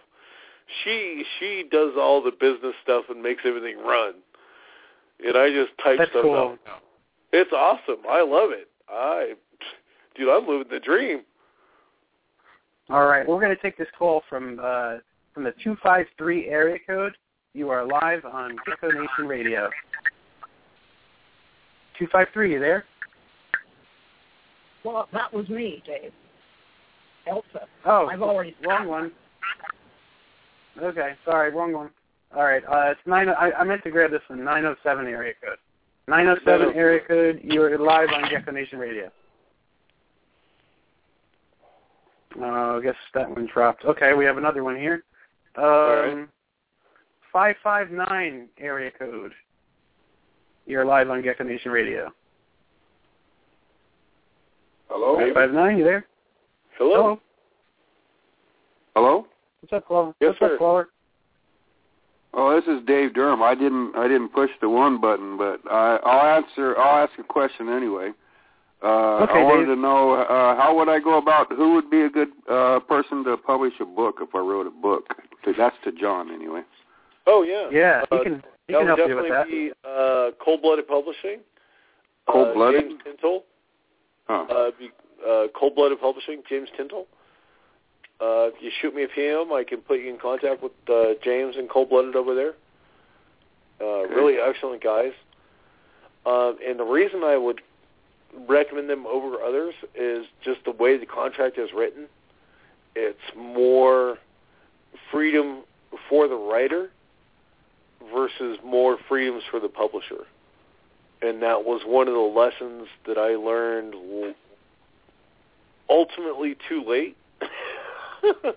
in life was that there is actually publishers out there that if you if you wait and you shop around long enough, you'll find ones that will treat you the way that you do uh, deserve to be treated as an author.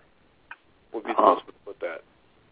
Okay. Well, I just wanted to kind of you know see about maybe writing a, a small book. I don't you know not nothing real big, but Oh no, uh, no, trust me. been asking me a lot of questions on YouTube about, you know, why don't you write a book and all that. And I'm, I'm really not that, you know, in, into writing or anything, but I Yeah. might be able to put something together, you know. Yeah, no, James and James over there at Cold Blooded Publishing. If you just give him, uh, shoot him an email or what have you, uh, he can help you out. You know, even if you just want to, you know, possibly record it and have somebody transcribe it and then edit it later. I mean, there's so many options available to, uh, you know, publishing your book and getting it out the way you want it out via Cold Blooded Publishing and that's Hmm. why again why I recommend them is just because they have so many options available to give you a way to get your work out there the way it deserves to be out there, not how some large market publisher would want it out there. Hey, John, let me jump in for a second. This is Yeah. this is Dave. This is Dave Durham that I was talking to you about before, the Lizard Whisperer. Oh, hello, sir. Remember. I was telling you? Yeah, this is Yeah. the guy that trains. He trains his lizards, and they they come to him by name, and he's Yeah. got a lot of uh, he's got yeah he's got a really amazing way of uh just interacting with his pets and Okay. you know I I so honestly, I think- can I turn the interview around now? I know, Just right? for a second.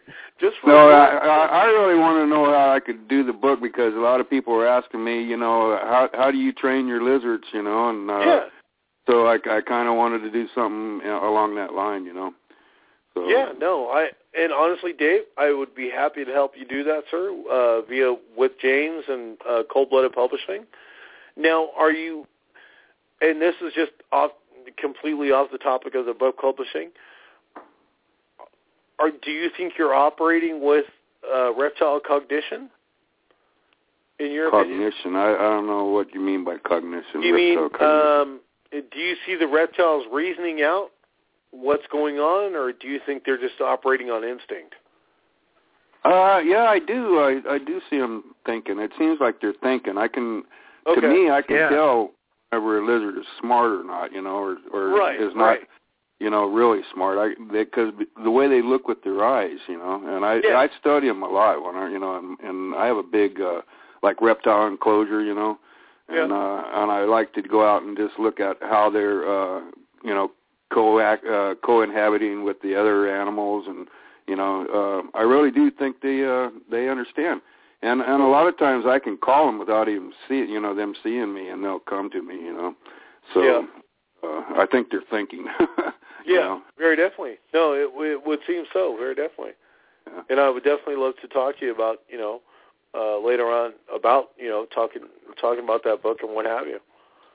Okay sounds like a, a date then huh Very We'll definitely, sir. I'll, I'll I'll link you guys up after the show. I'll, I'll link you guys up on Facebook. yeah, That's for sure. all right thanks dave All right. All right. continue cool. Thanks for listening calling in. Dave. all right All right. Awesome. all right bye Um, you know, you know, uh, you know, John, Dave would be an Yeah. excellent candidate to write an article for you too. Maybe, maybe he can get a little practice writing an article first, and then jump into a book, Definitely. perhaps. Yeah, yeah, Yeah, we definitely love to have him in the Herp House magazine, for sure. He's not a, he's not like a scientific guy, like where he's doing this in like a, you know, like a controlled experimental type of way. He's, you know, he's a hobbyist, and he's, he's got like a real intuition with these animals. It's very, very uh, interesting and unique the way he interacts with them, and he's got so many videos on YouTube about that. And like he says, like like he'll call them. He's got a bunch of different savannas and big, you know, iguanas, and he'll call them by their names, and that particular animal will come. So it's not like they're all coming because they think they're going to get food or something. Um, the no, the, the animal that he names. Right. They're recognizing their individual names. That's the thing. And if you, I have never seen an, an iguana. He's got a um, a Brock iguana. Uh, I have never seen an adult iguana play with the dog toy. Play with a toy in the Hmm. yard like a puppy would. And this iguana is playing with the toy like a like a little puppy would. It is the most amazing thing. And it just goes to show you how intelligent these animals really are, and they really don't get that kind of respect that they deserve as far as their intelligence level. No, so I think, don't. yeah, so I think Dave getting some exposure like that would be really beneficial, you know, just to the community in general, so they can see the work that he's doing. And uh, I'll tell you, I think Sure. there's like a there's like an unseen component with what he's doing. Like they just understand him. It's it's very very weird, but it's it's it's amazing. Um, all right, well, we got about 15 minutes left in the show, John. I All want right. to. Uh, there's a couple other things that I wanted to, to touch on, and I, and I know that you're you're passionate about, and that is the rattlesnake roundups. Why don't we talk a little bit about that um, that topic? Yeah, you know the rattlesnake roundups, and it's kind of funny because I actually had someone just comment on this recently about, um, you know, me being a hypocrite, bringing up the fact that I am against the slaughter and ga- and excuse me, gassing uh, thousands of rattlesnakes at a time, when I will gas you know, thousands of rodents at a time and then use them for food to feed exotic pets that I keep. Well, you know, I I just I couldn't see I couldn't see the reasoning in that. That just floored me. That okay, I'm exterminating a non-native mammal and using it for food, but yet you're going out and exterminating a native reptile which keeps down your rodent population, which is known for zoonosis, which is the transfer of mammal disease, you know, from one mammal to to the other, or from any species to another, I believe. But specifically, you know, in my reference, would be, you know, like bubonic plague, Yeah. hantavirus. You know, God only knows what else. Yeah. these various other viruses. You're killing out, you're exterminating a population of animals that are keeping you from experiencing this. Yep. That doesn't make a lot of sense to me. Well, and you know, I have to jump in and say, you know, the the these mice and, and rats that are uh, bred specifically for food for the reptiles, you know, just like chickens and cows are bred to feed people. These are Right. these are bred for and they're humanely they're humanely uh you know put put you know they you don't do the gassing but you know I Yeah. know you know it's it's done but um it's done humanely and Yeah, it's right humanly it's, it's different mhm You know, and that's the whole thing. It's like, you know, I'm not doing it personally. You know, and that and that's what it brings it down to. You know, outside of the rattlesnake roundups is, you know, the live prey feeding.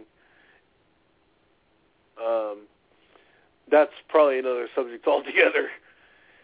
The, with the rattlesnake roundups, it's basically there's absolutely no logical reason for these things to go on anymore. no there isn't Not. There is no free range cattle anymore, and those that are free range are not in uh, roundup territories. You know, these cattle ranchers and things that are going out there and saying that these roundups are necessary, they can't prove that they are. There has been less injurious or rather uh, lethal injurious rattlesnake envenomations than there has been in the last century. So there's uh, they have no reasoning to go out and do these roundups. and and let's get into what what actually goes on in these roundups they cut out they cut the heads off of these snakes they, first they first they they tie their mouths shut then they cut their heads off and wave them around while they're still alive they eat the beating hearts of the snakes what else do they do Yeah. they drink the blood they do all this really gross unevolved Oh, like, but you like- missed out the best part. The best part what's is? I can have my child skin a rattlesnake while it's still alive, mind you, and wriggling Ugh. on its hook, Ugh. and dress himself in blood, and then go Ugh. place his handprints on a white wall and signature himself and signature his name below the handprints. in blood Yeah, in blood. if you guys want to see this unevolved So human I'm behavior thinking, so I'm thinking, well, if that's okay, well then, if little Johnny and little Susie is okay doing this to rattlesnakes, I think they should go do that to the next hamburger. to the what To their next hamburger. oh well I think little Johnny and little Susie, since they're doing this to rattlesnakes, they should do this to the next cow that's going to become their hamburgers. right you're not going to see that They should- happen they should skin those cattle alive, dress up in their blood, paint on the walls, and sign their names, and then we'll see how everybody feels about it. I know, and it, it's like it's it's okay because they're reptiles, and it's not okay. Yeah. Um, No, you can go okay. on you can go on you you can go on YouTube and see this. I call it unevolved human behavior because that's what it is, and it's on. You can type in "Rise Against Rattlesnake Roundups" and you'll see Ray Autry's videos. And uh, Oh, yeah. those videos will, if you have a heart in you, those videos will upset you. Um, check them out. Yeah. Ray Autry, um, Ori Martin is another great one. Uh, You know what? Yeah. Actually, actually, okay, you you could have a choice. You can watch one before the other, and it doesn't matter. But you got to watch both. Ori Martin and the Ray Autry videos. You have to watch both. You can't just watch one or the other because Mhm. it's like they they offer opposing views. It's like Ray offers here's what um, abnormal is, and then Ori offers here's how the animal actually reacts in the wild and what they do naturally. Versus Right. Ray giving you here's what humans do out of ignorance. Right. It's a very, it's a really good dichotomy or irony, depending on how you look at it, I guess. Well, for the for your information, everyone, on uh, on May, I'm sorry, March 30th, Ray Autry and Dave Durham, who you just heard on the air, uh, we're doing a split show uh, with both of them. So tune in for that. It's going to be an interest. It's going to be an interesting one. Yeah. Um, all right, John. We're we're coming down to the very end here, and Okay. uh, at the very end, um, I want to bring Marcy on for a minute to talk about reliable reptile reviews, but um, Yeah, I'd like to give you this time. Yeah, I'd like to give you this time to um, basically have any closing remarks and also to uh, give out your information and your plugs for uh, for the magazine and whatnot, so that people can find you and uh, definitely link up and, and benefit from what you're putting out. Awesome. I appreciate that. Um, yeah, definitely check Mhm. us out at um, herphousemag.com. Uh, definitely check out our uh, colleagues, geckonationradio.com, of course, uh, as well as Brandon Fowler, uh, Roaming Reptiles, uh, Mhm. Chris Law, uh, Central Florida Zoological, excuse me, Central Central Florida Florida Zoological is uh, Chris Law, Marsha McGinnis, Golden Gate Geckos, Marcy from MS2 Feeders. Oh my God, there's huge. Uh, Reptile Owners of Canada, uh, Region Reptiles and Exotics, uh, Exotics and More, Standing Reptiles, the Venom interviews. Uh, God, it feels like I'm going on a freaking Oscar speech. um, honestly, stay hungry for the dream. Everybody can do it. Um, check out Reptiles Canada. Uh, dot com. We're running a blog over there right now, which is the reptile business pages, which we are going to be sharing with people how to build a reputable reptile business and not be a jerk about it. Yes. That's pretty much what it is, really. Yes. Um, you know, it's just not being about. It's not not about being a jerk. It's about building a tribe, building a nation, building a community. Back to basics. yeah. David is doing. Uh, myself, Tom Radio. Uh, Yeah. Marsha McGinnis, again. That's pretty much, I think, would uh, pretty much be it. You know, just trying Well, John, to build the tribe, build the nation. Don't feel like you know you got to cram in because we're going to have you back soon anyway. Um, there's so much. There's so much we can talk about, you know. And, exactly, there is. and and John, I just want you to know that you have you have an open invitation, so that if there's something that you'd like to promote, or if you just want to schedule a spur of the moment show on a Tuesday, uh, we can certainly put that together. Oh, So just keep that in mind. Definitely. Yeah, it was Awesome. great having you on. Um, I'm glad that we've been able to uh, link up and talk and everything. And uh, I look forward to uh, yeah, I look forward to writing an article for you soon, and um, you know, working doing some stuff together. Yeah. It'll be a lot of fun. Yeah, Yeah. definitely. Awesome. All right, Look cool. forward to it. And uh, and here, a special thank you to Rebecca for keeping you on the straight and narrow and keeping you productive. yeah, uh, no kidding. Yeah, she Right? deserves She it. she deserves definitely. it. She it. Yeah, they they say there's uh, behind every good man there's a there's a woman driving him. So Oh yeah. you know that's that's cool. So Amen there's some credit where credit is due. All right, Very John. We'll, we'll talk to you. We'll talk to you again soon. Thanks again. Alrighty, sir. Talk soon. All right, later, bud. Bye bye. All right.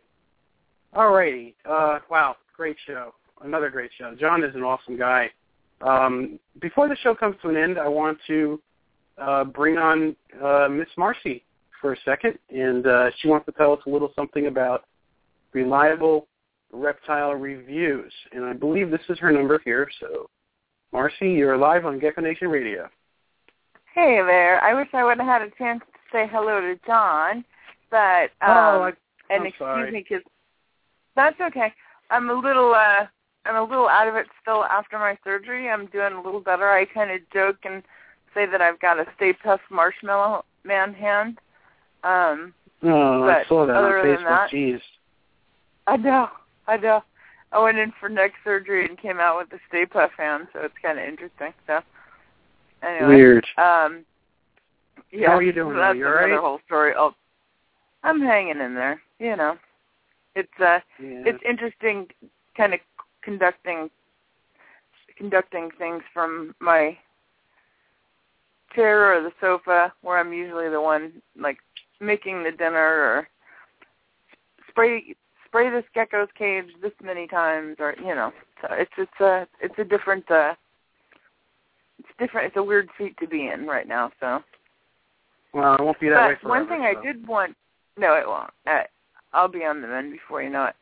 Uh, one thing I did Mhm. want to say is that Yvonne uh, Lasewski Hancock is the one that originally started that group. Um, I was Okay. happy to be jumped right on board with the reliable reptile reviews, and I had fun making the banner. Um, and we all had some input in um, working with the group.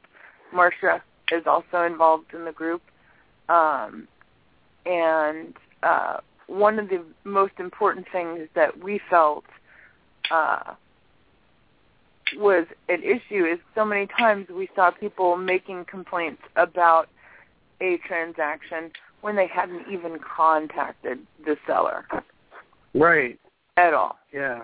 And so, you know, uh, you, uh, I mean, you, myself, other people, you know, if there's something wrong, like with one of my transactions, I'm like, how am I going to make this right? The minute I know about it, I'm like, okay, how can I make this right?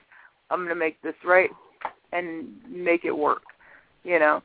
Right. Um, and so a lot of times we'd see so many people just go on these long, and it would it devolve into this long diatribe between you know 50 people, um, and it, it turned into this slam fest when this other person has even no knowledge of uh, the transaction may have gone sideways for whatever reason. And Right. so one of the things that was done was uh, the Reliable Reptile Reviews was created so there must be documented proof if the admins ask for it that you have already attempted to contact the seller. You've given them three business days to respond because life happens. Mhm. You know, things happen in people's families. You know, someone might have a Mhm. death in the family. Someone might have something. You know, who knows? Um, but give them a reasonable amount of time to respond. And Mhm. if there's no response at that point, then it's fine to post a negative re- review. Positive reviews are always encouraged, but the format that we've tried to really stick to, and it's really hard to get people to fall in line because everybody wants to chime in, um, but have it just between the buyer and the seller.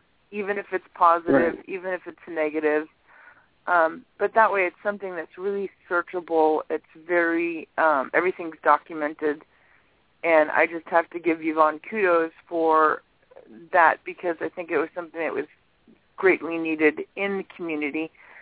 And um, so I think if anybody's interested, I will post it in Gecko Nation. I will post a link to it um, on the Gecko Nation radio page as well as in the Gecko Nation group um, and in the chat because I think it's a very useful tool. And if we can get more people using it and acting in a responsible and appropriate manner, very business-like manner, then we'll be perceived as being, you know, responsible, appropriate business people versus, you know, people that are full of drama. And I think that's well, something our our community really needs. I commend you guys for putting that together, Yvonne and yourself, Marcy, and Marcia. That that you're right. This is something that we totally need. There's so many times that I see, you know, somebody got a shipment late of of feeders or something, and they didn't even call a feeder company, and they're already posting, oh, so and so sucks. Uh, you know, the, the the it came a day late, this and that, and you know, all these, and this is stuff that hurts people's reputations unnecessarily when all they need to do is call them up. In most businesses, if they're any, if they know anything about customer service, they're going to do whatever they can possibly to make the customer happy. They'll send you new free stuff. Absolutely. Right, and there's there's no need to jump the gun and and get all angry. I mean, I know sometimes like if you're expecting your feeders and it's freezing out and you get and they come dead, you know, that's that's unavoidable. That's I believe that in that circumstance, that's up to you to plan ahead and check the weather and to have food on hand. Um, and you know that that's but too many people jump the gun, and I don't I don't I know it it frustrates me, you know. But but you know what? You guys are teaching people to handle things differently and better, and that's commendable. So I I think that's awesome. Well, I think You it, know? it it's got to start somewhere, and Mhm. you know, it's like with any little thing, it's got to start somewhere, and the expectations and the um the decorum that should be expected, it's got to start somewhere, and especially Right.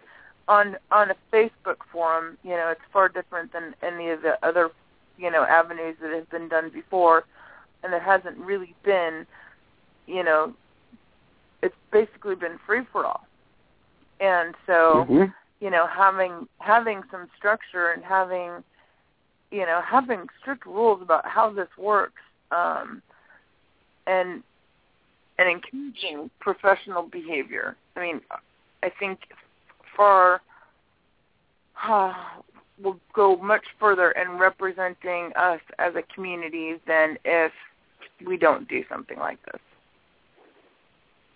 Of course. So it's just That's one. right. I mean, there's a million different ways that we can be more professional and be viewed as more professional, and this is just one of them.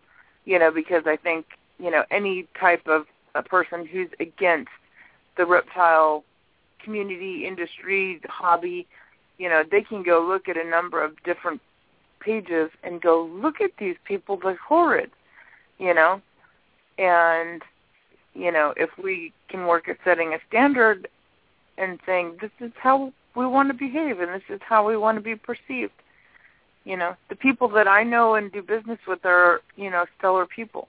And I don't want them to be viewed as, you know, the kind of people that, you know, the people that want to bring the reptile community down.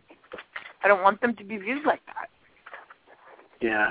Well, it's it's. I think the dynamic is actually uh, in flux right now. I'm seeing a lot of different uh, changes in basically just the social structure and um, li- like me and John were talking about earlier. Eventually, the the the the, be- the like-minded people come together, whether it's the negative or the positive. You know, they basically congeal at some point, and um, that's a good thing. And and you know, all the best businesses and you know people in the community they have they have formed alliances and you know business relationships and friendships with other people and that's what makes them all successful no one can do it on their own we all need to certain people we all need to some of us need to come together and work for for the betterment of of all of our success and that's something a lot of people don't understand. And you know, but um, if you do understand it and you make those those connections, uh, I think you're going to do well. I mean, I, right? When you agree, Marcy? I, I definitely think so. And I think there's a lot of great people in our community that are more than willing to help people um, from the get-go. And I was excited to hear Don's uh, uh, efforts to how to, you know, be in the reptile industry and not be a jerk. I don't know if that's exactly what he said. You have to forgive me. I'm a little medicated right now. But no, that's uh, what he said. but I think okay.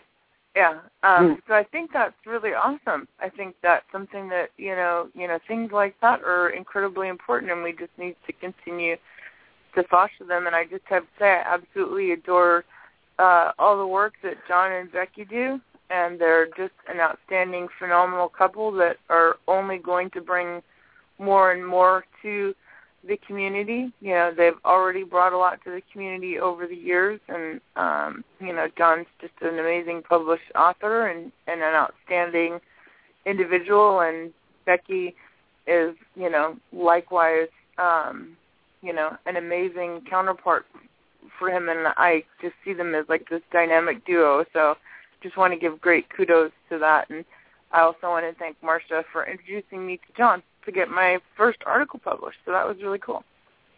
Which was awesome, by the way. That's so cool. Yeah. So, anyways, I just uh I know it's going over, but I just wanted to tell you, great job as usual, and I'm glad that John was on, and I look forward to seeing him on more in the future. Awesome. I love you, Marcy. I'm so glad you made it through your surgery okay. I hope you get better soon. Oh, thank you so much. All right. Talk to you soon. Bye bye. Okay, bye bye. All right. Bye now. All right, everybody. Uh, we're coming to the end of the show. I am going to. We still got a couple things left for you tonight, and uh, I'm going to play the outro first, and then I'm going to come back with my closing remarks, and then I'm going to play a nice, uh, really cool musical piece for you. So check this out. Gecko Nation Radio is a David Fine Gecko's creation and production. You can visit the show's Facebook page at Gecko Nation Radio. I also have a great family-friendly group on Facebook called Gecko Nation. Apply for membership today. The jazz music you heard tonight was generously donated and created by Jeremy Turgeon of J&D Reptiles. Thank you very much, Jeremy, for the great musical pieces. You can check out Jeremy at J&D Reptiles on YouTube and on Facebook. And a very special thank you to our news anchor, graphic designer, and audio tech, Steve Barker. All the graphics, audio sponsor plugs, and music overlays were assembled by Steve.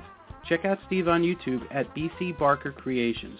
He has some terrific videos for the herp community with amazing geckos and snakes. Please support the U.S. Herpetocultural Alliance and USARC. Gecko Nation Radio is proud to support both of these organizations. Please donate to USARC so that they have the funds needed to legally protect pet owners' rights nationwide. You can donate to the USARC Legal Defense Fund at www.usarc.org.